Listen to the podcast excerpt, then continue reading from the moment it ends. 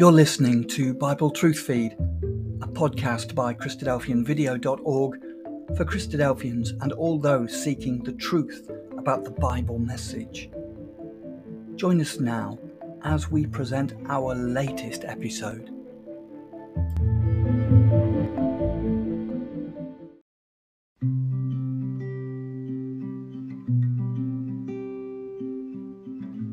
Welcome to Thought for February the 24th.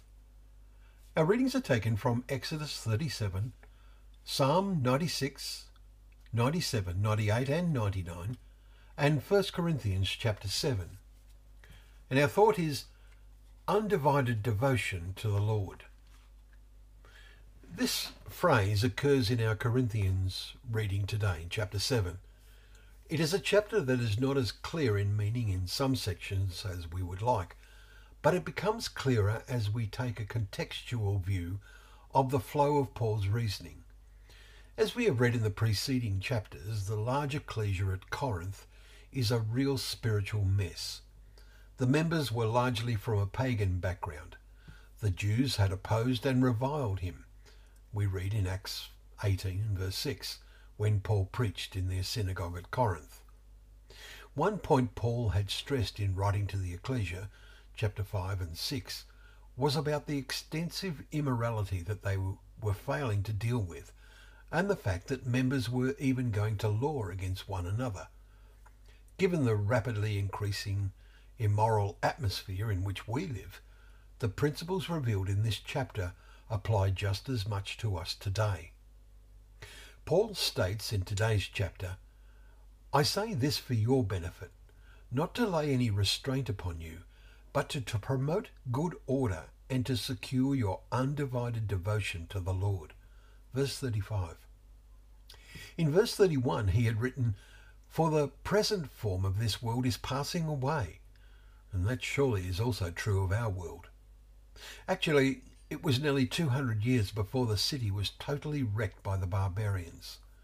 The city had a 1700 year history of greatness but the ecclesia there failed to continue and make any mark on history.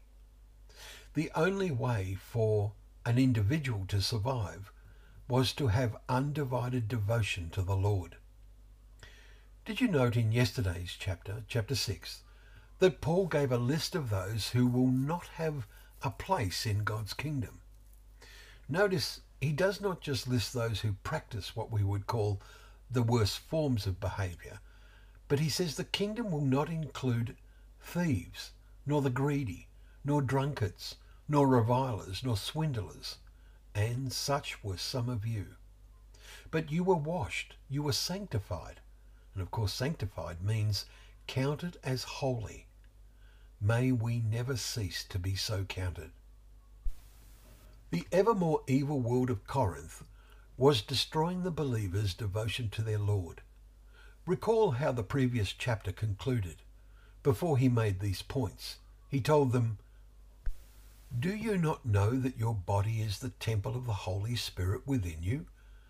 You are not your own, for you were bought with a price. So glorify God in your body. A lesson few had learnt. Are we failing to learn this today? Some, claiming to be Christians today, make much in their imagination of possessing the Holy Spirit. But the scriptures show it is really the other way around. The Holy Spirit possesses us. But we only realize that if we give the Lord our undivided devotion. Well, thank you once again for joining us for Thought for the Day, where together we can open up the pages of God's Word. We remember that they are a lamp to our feet and a light to our path.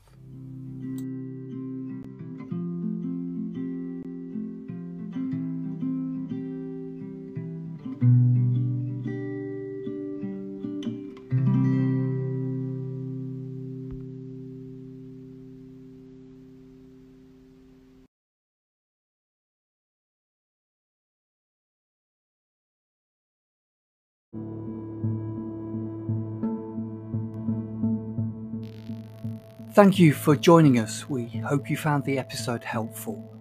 Don't forget, Most of these episodes are also available as videos on our video channel cdvideo.org.